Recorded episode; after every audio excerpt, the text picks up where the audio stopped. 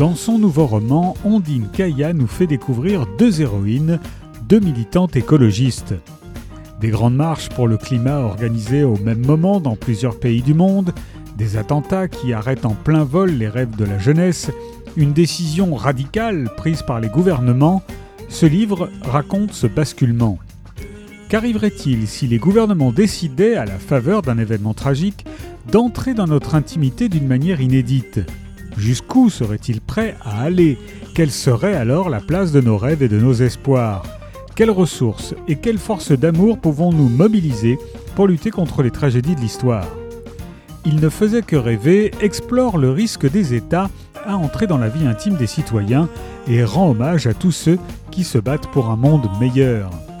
Ondine Kaya a déjà publié neuf romans, dont Le Parfum de l'exil qui a connu un beau succès. Elle a initié le premier jeu de grattage humanitaire commercialisé en 2016 par la Française des Jeux. Elle est également psychopraticienne agréée dans l'approche centrée sur la personne et hypnothérapeute.